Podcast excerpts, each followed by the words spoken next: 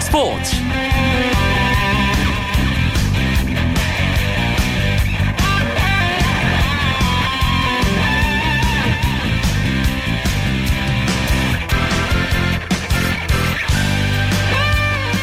여러분 안녕하십니까? 목요일 밤 스포츠 스포츠 아나운서 이광용입니다.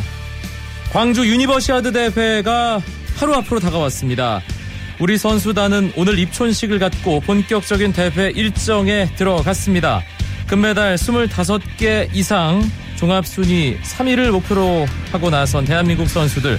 대학생들의 스포츠 축제인 만큼 패기 넘치는 멋진 경기 기대하겠습니다.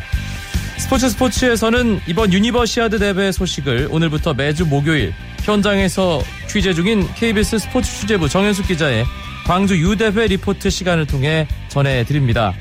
그리고 목요일마다 함께하는 해외 축구 이야기 시간에는 칠레와 아르헨티나가 결승에서 맞붙게 된 코파 아메리카 소식과 여자 월드컵 결승전 대진과 전망 짚어드립니다.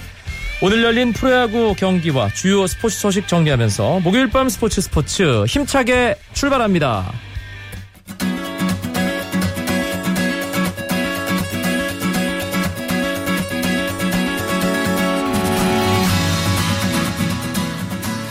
프로야구 주중 3연전 화요일에 열리지 못했으니까 2연전으로 축소됐죠. 어, 대진이 바뀌기 전에 마지막 경기 전국 5개 구장에서 오늘도 정상적으로 열렸습니다. 오늘은 경기 진행 상황이 전반적으로 빠릅니다. 5경기 가운데 3경기가 종료됐습니다. 먼저 목동입니다. 어제 두 팀이 점수를 엄청나게 많이 냈죠. 13대 10이라는 점수가 나오면서 삼성이 어제 경기 이겼는데요. 오늘은 두 팀 합해서 단 두 점밖에 나지 않았습니다. 넥센이 삼성에게 2대 0의 팀 완봉승을 거뒀습니다. 넥센의 피어밴드, 삼성의 피가로 두 선발 투수 모두 7이닝을 던졌습니다. 피어밴드는 무실점, 피가로는 2실점 1자책점 여기서 승패가 갈렸습니다. 넥센의 불펜 투수인 조상우 마무리 투수 손승락 선수가 승리를 잘 지키면서 피어밴드는 시즌 6승 손승락 선수는 시즌 13세이브를 기록했습니다. 삼성의 에이스 피가로 선수 11승 지금 기록하고 있는데요. 4패째를 오늘 안게 됐습니다. 마산 경기입니다. 역시 종료됐습니다. 어제 롯데가 NC에게 한 점 차로 이겼죠. 오늘은 NC가 롯데에게 끝내기 승리를 거뒀습니다. 3대 2로 역시 한 점 차의 짜릿한 승리를 NC가 가져갔는데요. 오늘 마산 경기 역시 선발 투수들이 참 잘 던졌습니다. 롯데의 송승준이 7이닝 1실점, 탈삼진 7개, 단 4안타 경기를 했고요. NC의 선발 투수 해커 8이닝 1실점, 7탈삼진, 안타는 단 3개만 내줬습니다. 113개의 공을 던지는 역투였습니다. 하지만 두 선수 모두 승패와는 상관이 없었습니다. NC의 이 마지막 투수로 나온 김진성 선수가 행운의 승리를 따냈고요. 황재균 선수 롯데 9회 초에 이 동점 솔로 홈런을 기록했는데 벌써 21호인데요. 하지만 9회 말 NC 지석훈 선수의 끝내기 안타 때문에 황재균 선수 기쁨이 조금 반감됐겠습니다. 문학 경기 KT와 SK 시즌 11차전이었는데요. 홈팀인 SK가 KT에게 5대 2로 승리하면서 어제 패배를 갚았습니다. SK는 오늘 김광현 선수가 에이스다운 투구를 했습니다. 7이닝 2실점으로 KT 타선을 잘 막았고요. 윤길현에 이어 정우람이 승리를 지켜냈습니다. 김광현은 시즌 9승째, 정우람은 5세이브 기록했고요. KT는 선발 투수로 나온 윤근영 선수 4와 3분의 1이닝 5실점 패전 투수가 됐습니다. KT에서는 김사연 선수가 7회 솔로 홈런 시즌 2호 홈런 기록했고요. SK는 외국인 타자 브라운이 4회 2점짜리 홈런 시즌 19호 홈런을 담장 밖으로 넘겼습니다. 잠실입니다. LG와 두산의 잠실 라이벌전 어제 두산이 이겼는데요. 오늘은 LG가 앞서가고 있습니다. 5대 2 석점 차입니다. LG의 선발 투수 루카스가 7이닝 2실점 잘 던지고 지금 마운드 이동현 선수에게 넘긴 상태고요. 두산은 진야곱 선수가 6이닝 2실점 오늘도 퀄리티 스타트를 했습니다. 하지만 불펜 투수들이 실점을 하면서 지금 5대 2로 LG가 석점 앞서 있습니다. LG는 6회 히메네스 선수가 시즌 3호 투런 홈런, 아주 좋은 타격감을 계속 이어가고 있는 상황입니다. 광주입니다. 한화와 기아. 한화가 앞서가고 있습니다. 8회 말 진행 중인데요. 12대 5, 7점 차로 한화가 기아에게 리드하고 있습니다. 그러고 보니 어제 패한 팀들이 오늘 5개 구장 모두 어, 앞서가거나 승리했습니다. 참 재밌는데요. 한화는 선발 투수 탈보트가 5이닝 5실점 하긴 했지만 팀 타선의 도움을 확실하게 받아서 이대로 경기 끝난다면 승리 투수가 될 수 있고요. 기아는 김병현 선수가 2이닝을 채 채우지 못하고 6실점 하면서 부진한 투구를 하고 말았습니다.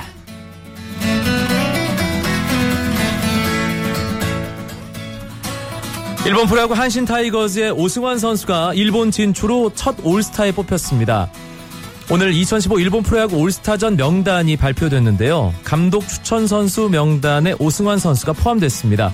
지난해 일본 한신 타이거즈에 입단한 오승환 선수 올해 올스타에 선정되는 기쁨까지 누리게 됐는데요. 한편 4년 연속 올스타를 노리던 이대호 선수는 이번에는 아쉽게 올스타 명단에 합류하지 못했습니다.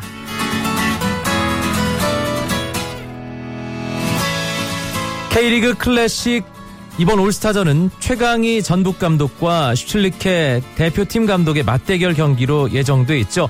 팀 최강희 대 팀 슈틸리케 올스타로 선발된 22명의 선수 중 골키퍼 1명, 수비수 4명씩을 자신의 팀으로 선발하는 선수 명단 발표 기자회견이 오늘 오전 축구회관에서 열렸습니다.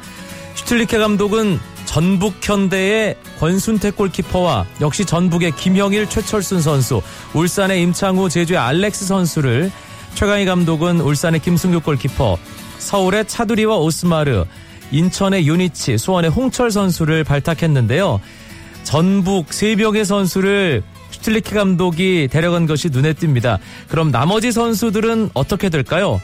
공격수와 미드필더 그리고 감독 추천 선수는 긴장감을 위해 6일과 9일, 13일에 나눠서 발표하기로 했습니다.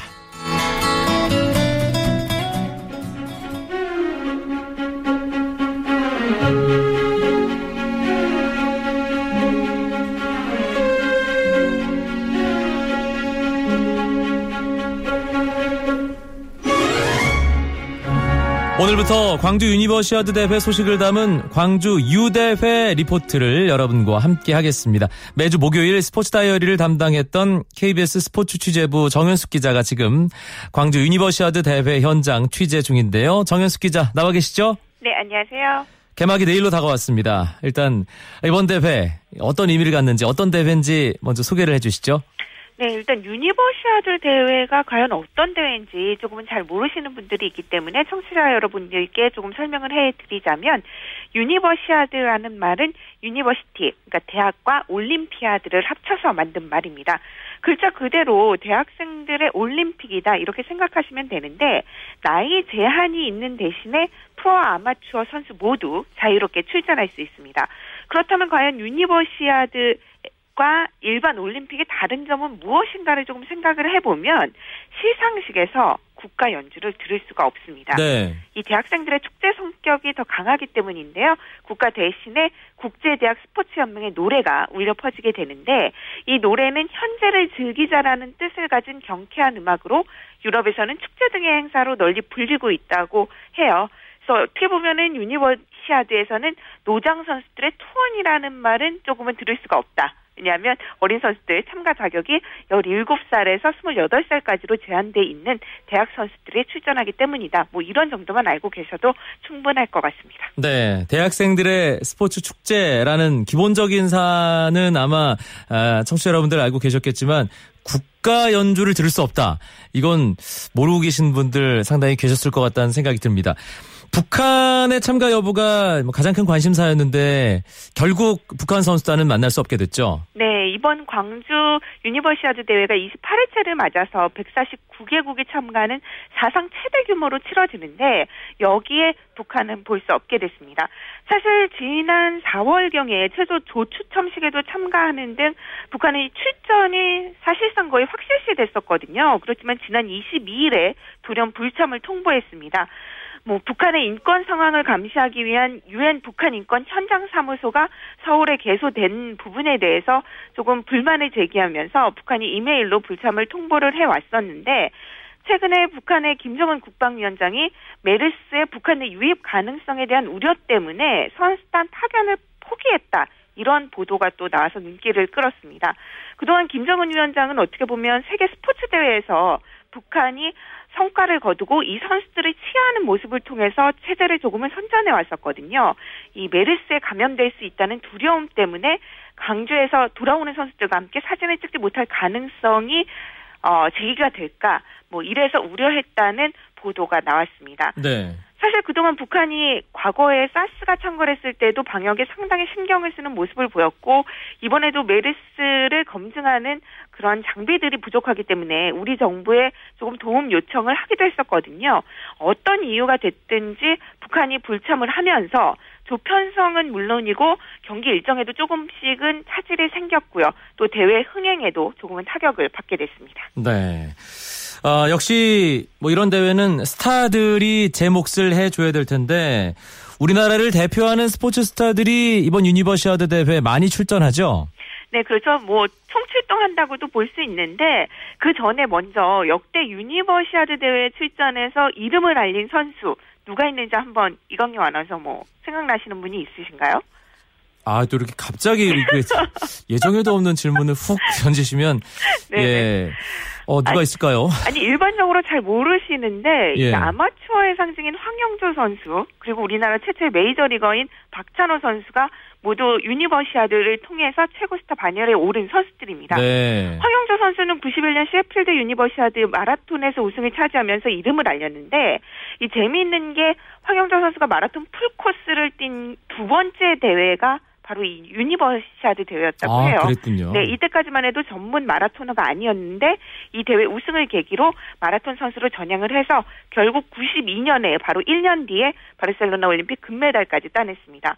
또 박찬호 선수는 한양대학교 2학년이던 93년 대회에 대체 선수로 출전을 했거든요. 이 1년 후배인 강혁 선수가 다치면서 출전 기회를 잡게 됐는데 이 대회가 바로 미국에서 열렸기 때문에 메이저리그 스카우트들의 시선에 사로잡았고 결국은 LA 다저스에까지 입단할 수 있었습니다. 아, 사람 어. 운명이라는 건 참 모르는 거예요. 그렇죠. 유대회 자체가 이 선수들의 운명을 바꿨다고까지 얘기를 할 수가 있는데 네. 실제로 역대 어, 유니버시아드 대회 메달리스트의 48%가 올림픽에서 실제로 메달을 따내서 미리 보는 미니 올림픽이다. 뭐 이렇게도 불리고 있습니다. 그 대회의 어떤 수준을 절대 무시하면 안 된다는 걸 알 수 있네요. 그렇죠. 그리고 이번 대회에는 뭐 다들 아시지만 리듬 체조의 요정 손현재 선수부터 체조의 양학선 그리고 양궁 기보배 배드민턴의 이용대 선수 등 그동안 올림픽에서 우리나라를 빛냈던 선수들이 아, 우리나라의 명예를 걸고 개최국의 자존심을 걸고 출전을 하게 되는데요. 우리나라는 금메달 25개 이상으로 종합 3위를 목표로 하고 있습니다. 다른 나라 선수들 가운데 주목할 만한 선수들도 좀 꼽아주시죠. 이번 대회 최고 관, 심 종목이라고 손꼽을 수 있는 게 농구인데요. 바로 미국 대표팀 때문입니다. 미국 대표팀은 22회 대회까지는 13번의 우승을 차지하면서 당연히 나오면 우승하는 거다 이러한 생각을 많이 가지고 있었는데 지난 2005년 대회를 마지막으로 그동안 우승을 하지 못했습니다. 그렇기 때문에 이번에 조직력을 강화하기 위해서 사상 두 번째로 단일팀인 캔자스 대학 농구팀을 파견했거든요. 네. 이 캔자스 대학 농구팀은 그 유명한 체임벌린 있잖아요. 체임벌린 선수가 바로 캔자스 대학 출신이고 어허. 그동안 전미대학 농구 대회에서 세 번이나 우승을 한 전통의 강팀이기 때문에 이번 대회에서도 상당히 높은 수준의 기술을 보여줄 것으로 기대되고 있습니다. 그렇겠죠. 그리고 또 사연 있는 선수들도 되고 우리나라를 찾았는데 이 암을 극복한 벨기에의 플레센이라는 선수가 있습니다. 이 선수가 2013년 카잔 대회에서 육상 10종 경기에서 우승을 차지를 했는데 그 다음에 도핑 테스트에서 HCG 호르몬 양성 반응이라는 소식을 접했다고 해요. 근데 이 호르몬 수치가 높았다라는 것은 암 발병 가능성이 그만큼 크다는 것을 의미했고 결국 검사를 통해서 고환암이라는 충격적인 소식을 듣게 됐습니다. 그렇지만 이 선수가 결국은 달리기를 멈추지 않으면서 이번 대회에서는 다시 건강해진 몸으로 대회에 나서게 됐고요. 네. 또뭐 경기 전에 보통 워밍업으로 춤을 추면서 이 팬들의 시선을 모으는 호주의 허들 선수 미셸 제너커라는 선수도 또 출전하거든요. 이런 선수들 등이 다양하고 흥미로운 이야기거리들을 이번 대회에서 선사할 것으로 보입니다. 내일 개회식 열립니다. 소개해 주시고요. 주말에 어떤 경기들 펼쳐지는지 간단하게 좀 짚어 주시죠. 네, 이번 대회 슬로건이 창조의 빛, 미래의 빛이기 때문에 내일 열리는 개막식 주제는 젊음이 바로 미래의 빛이다. 이것이 주제입니다. 제가 리허설 장면을 잠깐 봤는데요. 다양한 조명과 볼거리들이 있어서 어떻게 보면 아시안 게임 못지않게 아시안 게임보다 더 수준 높은 개회식을 치러낼 수 있다. 이런 생각이 조금은 들었습니다. 대회의 주인공인 선수단 입장은 뭐 알파벳 순서에 따라서 아프가니스탄을 시작으로 우리나라가 마지막을 장식하게 되는데 네. 우리나라 농구의 이승현 선수 있잖아요. 그렇죠. 이 선수가 기수로 입장을 하게 되고 가장 중요한 성화의 마지막 주자는 아직까지 베일에 싸여 있습니다. 뭐 이제 본격적인 메달 레이스 레이스도 좀 돌입이 되는데요. 우리 선수단의 첫 금메달은 오는 4일 유도 남자 100kg급 이하에 출전하는 조구함 선수가 유력하고 그리고 아까 소개해드렸던 캔자스 대학의 경기도 4일에 열리게 됩니다. 그리고 기계 체조 양학선 선수가 5일 남자 단체전을 시작으로 고향 팬들에게 인사를 전달하게 되거든요. 뭐 이런 주요 경기들과 함께 개막식 현장은 KBS 이 텔레비전을 통해서 지켜보실 수 있습니다. 알겠습니다. 정현숙 기자 현장에서 이 대회 기간 내내 고생하실 텐데 저희가 자꾸 귀찮게 하겠습니다. 네, 자주 인사드리겠습니다. 예, 좋은 소식 부탁드리겠습니다. 오늘 고맙습니다. 네, 감사합니다. KBS 스포츠 취재부 정현숙 기자에게 광주 유니버시아드 관련된 따끈따끈한 여러 가지 소식들 들어봤습니다. 쳤다 하면 홈런이고 슛 골이고 각본 없는 한편의 드라마. 그것이 바로 그것이 바로 손에 잡힌 우승 트로피. 목에 걸린 그 배달 너와 내가 하나 되는. 그것이 바로 그것이 바로 그것이 바로 꿈꾸던 스포츠. KBS 1라디오 이광용의 스포츠 스포츠 목요일의 스포츠 스포츠 어김없이 해외 축구 이야기로 이어드립니다. 목요일의 남자 박찬아 KBS 축구 해설위원 함께합니다. 어서 오세요. 네 안녕하세요. 남미의 축구 월드컵이죠. 코파 아메리카 마지막 두 팀만 남았습니다. 결승 대진 제대로 붙었네요. 칠레 대 아르헨티나. 네, 경기는 두 경기가 남긴 했죠. 3, 4위전이 있으니까요. 어, 이 페루와 파라과이의 3, 4위전도 있긴 한데 아무래도 초점은 결승전 어, 개최국인 칠레와 아르헨티나 간의 경기. 또 재밌는 것이 칠레가 이번 대회 자신들의 모든 경기를 같은 곳에서 하고 있거든요. 네. 경기 일정을 개최국의 어떤 이점을 극대화하기 위해서 일정을 이렇게 짜놨는데 그 일정을 차근차근 잘 따라가고 있습니다. 네. 일단 하나라도 삐끗하면 안 되는 거였는데 네. 정말 어, 각본 있는 드라마처럼 지금 칠레가 단계를 하나하나 밟아나가고 있습니다. 하지만 결승 상대가 아르헨티나라는 것이 이제 가장 큰 변수가 될 텐데 아르헨티나와 파라과이의 준결승전 뒤늦게 열리긴 했지만 그 얘기를 좀 먼저 해보겠습니다. 아르헨티나가 정말 상대를 이렇게 압도하는 경기 꽤 오랜만에 본 것 같아요. 네, 상당히 오래됐죠. 계속 공격 쪽에서 답답한 경기들을 많이 했었고요. 지난 월드컵도 그렇고 이번 코파 아메리카 지금까지 치러졌던 경기들에서도 아르헨티나의 어떤 명성에 걸맞지 않는 그런 모습들을 보여왔습니다. 역시 이 준결승에서도 당초 예상은 어떤 파라과이의 그런 강한 수비에 조금 고전하지 않겠는가 했었는데 예상외로 골이 쉽게 일찍 들어갔어요. 네. 로호 선수가 전반 아주 이른 시간에 골을 터트리면서 또셋 플레이에서 골이 시작이 됐거든요. 그 골을 시작으로 전반에 두 골. 물론 바리오스 선수가 마넷 골을 기록을 하면서 전반이 2대 1로 끝났지만 2대 1로 어, 마치고 나서 아르헨티나 선수들이 아마 오늘 경기는 좀 쉽게 갈 수 있다고 생각을 한 것 같습니다. 후반에 4골을 연달아 기록을 하면서 6대 1 대승을 기록했습니다. 다섯 골 차, 뭐 여섯 골이나 넣었다는 것에서 아르헨티나가 경기를 압도했다는 것을 확실하게 느낄 수 있는데 역시 리오넬 메시가 아르헨티나 뭐 세계 축구계 전체적으로 보거나 바르셀로나 팀으로 봐도 그렇지만 아르헨티나 대표팀 내에서도 메시의 영향력은 절대적이더군요. 그렇습니다. 아르헨티나에서는 리오넬 메시 선수가 없어서는 안 될 존재. 지난 월드컵과 비교를 해보자면 이번 대회도 여전히 좋은 모습. 어떻게 보면 지난 월드컵보다는 훨씬 더 좋은 몸 상태 속에서 경기를 치르고 있는데요. 자리 자체는 약간 변동이 있습니다. 월드컵 때 중앙에서 공격형 미드필더 플레이메이커 역할을 소화를 했다면 이번 대회 에서는 오른쪽으로 이동을 해 있거든요. 어, 소속팀과 마찬가지로 이제 오른쪽 측면에 있는데 물론 자유로운 역할이에요. 네. 지난 월드컵과 다른 것은 것은 주변에 조력자가 조금은 있습니다. 근데 이번 경기 파라과이와 경기에서 아르헨티나가 좋은 모습을 보일 수 있었던 건 역시 리오넬 메시를 보좌해주는 조력자들의 활약이었거든요. 파스토레라든가 앙헬 디마리아 같은 선수들이 활약을 해주면서 전체적으로 미드필더를 원활하게 만들어줬고요. 그 결과 또 아구에로라든가 이과인 같은 선수들의 골까지 기록이 됐 으니까 리오넬 메시 선수는 조별리그부터 꾸준한 활약입니다. 그러니까 동료 선수들이 얼마나 해주느냐인데 이번 경기는 상당히 좋았어요. 음, 이 박찬하 위원이 얘기를 해준 대로 왼쪽에 디마리아, 가운데 아구에로 오른쪽에 리오넬 메시. 뭐 바르셀로나와 같은 포지션이지만 뭐 선수는 다르긴 합니다만 이 칠레와의 결승전에서도 어떻게 통할지 그 부분 궁금하긴 합니다.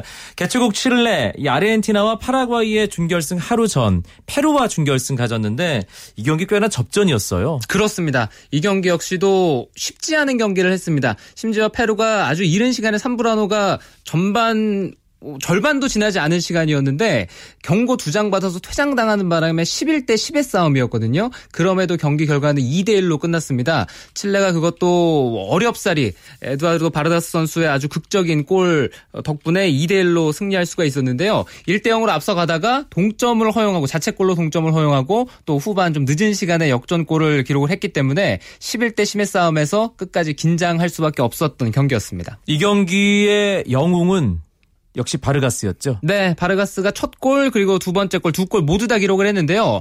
첫 골 상황은 문전에서의 혼전 상황이었는데 느린 장면을 봤을 때는 옵사이드의 어떤 위험도도 약간 있긴 했어요. 네, 어쨌거나 득점이 기록이 됐고요. 특히 두 번째 골 장면은 아주 극적으로 멋진 골이 나왔습니다. 어, 중거리 슛이었는데 드롭성으로 뚝 떨어지는 만화에서 볼 법한 골이었거든요. 근데 대개 이런 골들은 공이 상대 수비에 약간 맞거나 뭐 동료 선수에 맞거나 약간 굴절이 되면 하면은 공이 솟았다가 뚝 떨어지는데 그런 유사한 궤적이 그려졌습니다. 하지만 바르가스의 그 슛은 어떤 뭐 접촉도 없이 그킥 하나로만 만들어진 거 아니었나요? 네, 앞에 선수에 약간 스쳤을 가능성도 있고요. 예. 아마 그 앞에 있었던 선수는 혼자만 알고 있을 것 같아요. 알겠습니다. 이 에드와르도 바르가스가 이번 코파 아메리카에서 4골로 득점 단독 선두를 달리고 있는데 결승전에서 바르가스가 골을 넣으면 또 칠레가 유리한 경기를 가져갑니다. 하지만 뭐 몇 번 말씀드리지만 상대는 아르헨티나거든요. 네, 두 팀은 역사적으로 많이 맞붙었는데요. 상대 전적은 아르헨티나가 압도적인 우위에 있습니다. 심지어 이 두 나라가 코파 아메리카에서 맞붙었을 때 아르헨티나는 칠레 상대로 단 한 차례도 패하지 않았거든요. 그리고 지난 6경기 동안 칠레에게 심지어 실점도 안 했습니다. 어. 그러니까 코파 아메리카에서 붙었던 지난 6경기를 말씀을 드리는데요. 그 코파 아메리카에서 붙었던 지난 6경기라 하면 칠레가 마지막으로 아르헨티나 상대로 코파 아메리카에서 득점을 한 경기가 1959년인가 아마 그럴 거예요. 네. 그러니까 역사적으로 봤을 때 아주 오랜 시간을 거슬러 올라가야지만 칠레가 아르헨티나 상대로 그래도 골을 기록을 했었다. 뭐 이런 기록이 있거든요. 음. 근데 항상 뭐 역사는 깨지기 마련이고요. 더구나 칠레는 지금 파죽지세 하루를 더 쉬었고 또 홈간 중에 일방적인 응원 자신들은 한 경기장에서 꾸준하게 경기를 치러 왔다는 것. 어떤 환경적인 요인은 칠레에게 좀 손을 어, 들고 있는 상황이고 경기적 어, 경기력이라든가 선수 개개인의 기량 또 그 확실한 에이스가 있다는 점에서는 아르헨티나의 강점이 있고 그렇습니다. 네. 이 아르헨티나가 이 국제 축구 대회에서 우승컵을 들어올리는 걸 거의 못 봤잖아요, 최근에. 그렇죠. 예. 이번이야말로 사실은 가장 좋은 기회라고 할 수 있을 텐데요. 가능할까요? 네, 아무래도 뭐 가능성 결승전이니까 반반이 될 것 같아요. 그러니까 전력상으로 아르헨티나가 약간 우세하다고 하더라도 어디까지나 파라가이전처럼 리오네 메시를 제외한 동료 선수들의 활약이 있어야 됩니다. 네, 그 파라가이전처럼 동료 선수들이 활약을 하게 되면 기동력이라든가 결정력, 1대1 어, 상황에서의 모든 부분들이 아르헨티나가 뭐 좋은 기량을 가지고 있거든요. 하지만 칠레 역시도 많이 뛰면서 또 상대를 괴롭히고 또 바르가스라는 좋은 공격수가 아, 산체스 외에 한 선수가 또 칠레도 터지고 있기 때문에 이 결승전 한 경기는 상당히 흥미로운 경기가 될 것 같아요. 내기를 한다면 박찬하 의원은 어디에 거시겠어요? 내기를 뭐 저는 하고 싶지는 않은데요. 네. 굳이 두 팀 중에 한 팀을 고르라 한다면 아무래도 아르헨티나의 손을 들고 싶긴 합니다. 네. 홈 어드밴티지를 정말 극대화하고 있는 칠레지만 그래도 아르헨티나는 못 넘을 것이다. 네. 왜냐하면 이 상성이라는 것이 무시할 수 없는 상성이 분명 존재하는 것 같아요. 알겠습니다. 아, 코파 아메리카만 결승 대진이 완성된 게 아닙니다. 2015 캐나다 여자 월드컵 역시 결승 대진표가 만들어졌습니다. 미국과 일본의 대결이에요. 네, 4년 전 대회와 똑같은 결승전이 그려졌습니다. 코파 아메리카가 일요일 아침 한국 시각으로 펼쳐지면 여자 월드컵 결승전은 월요일 아침이거든요. 또 4년 전과 마찬가지로 미국과 일본의 싸움입니다. 4년 전 일본이 사상 처음으로 여자 월드컵 우승을 차지했던 그 경기 승부차기까지 가는 혈전이었죠. 네, 90분 경기 1대 1로 끝났고요. 연장전에서도 두 팀이 한 골씩 터트리면서 2대2 승부차기까지 갔습니다. 일본이 이겼는데요. 당시 승부차기는 미국이 1, 2, 3번 키커가 차례대로 다 못 넣었거든요. 그러면서 일본한테 졌어요. 그러니까 자국에서 열렸던 월드컵을 생각해보자면 미국의 승부차기였던 아픈 기억이 있는데 아마 미국으로서는 그 4년 전 그때를 설욕하고자 하는 마음이 강할 거고요. 일본 역시 디펜딩 챔피언으로 두 팀은 또 공교롭게도 나란히 세대 교체가 지난 대회와 비교를 해봤을 때는 어느 정도 이뤄진 상황입니다. 그래서 지난 대회와 직접적인 비교는 좀 어렵고 세대 교체를 통해서 젊은 선수들의 활약인데 뭐 두 팀 모두 다 좋은 경기를 이번 대회 하고 있으니까 재밌는 결승전이 이 경기 또한 될 것 같아요. 미국이 결승 올라갔다니까 갑자기 월드컵 개막 전에 우리가 미국 원정 경기로 평가전 치르면서 0대 0으로 비겼던 그 경기가 생각나네요. 이 월드컵 결, 결승 진출팀과 원정에서 0대 0으로 비긴 팀이 바로 대한민국 여자 대표팀이다. 이런 말씀 다시 한번 드리고요.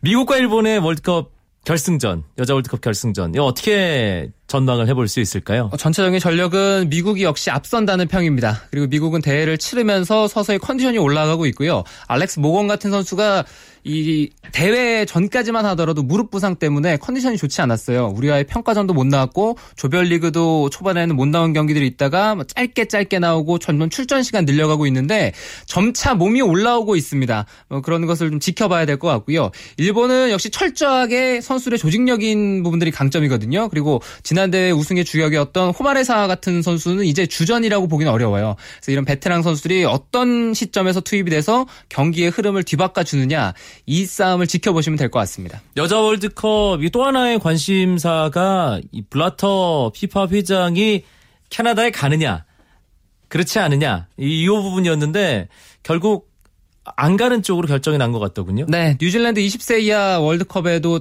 참여를 안 했습니다. 그리고 캐나다 월드컵 결승전도 지금 안 가겠다고 이미 얘기를 했는데 아마 미 아메리카 대륙 쪽은 좀 안 가고 싶어하는 게 있는 것 같아요. 네, 예. 아무래도 어 좀 이런 굵직한 대회 피파 주관하는 나름대로 큰 대회들인데 이런 경기 이런 대회 공식 석상에 모습을 드러내지 않는다는 것은 분명히 뭐 뭔가 본인이 꺼려하는 게 있기 때문에 안 가는 거라고 봐야겠죠. 네. 사실 이 피파 비리와 관련해서 칼을 제대로 간 쪽이 미국 쪽이잖아요. 네, 미국이 2018년 월드컵 2022년이죠.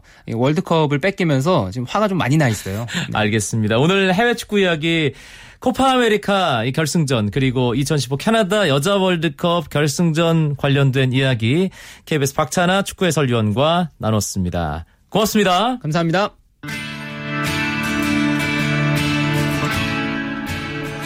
오늘 준비한 이야기는 여기까지입니다. 내일 스포츠 스포츠 9시 30분부터 재미있는 국내 축구 이야기 축구장 가는 길로 재미있게 채워드릴 예정입니다. 내일도 잊지 마십시오. 함께 해주실 거죠? 아나운서 이광용이었습니다. 고맙습니다. 스포츠 스포츠.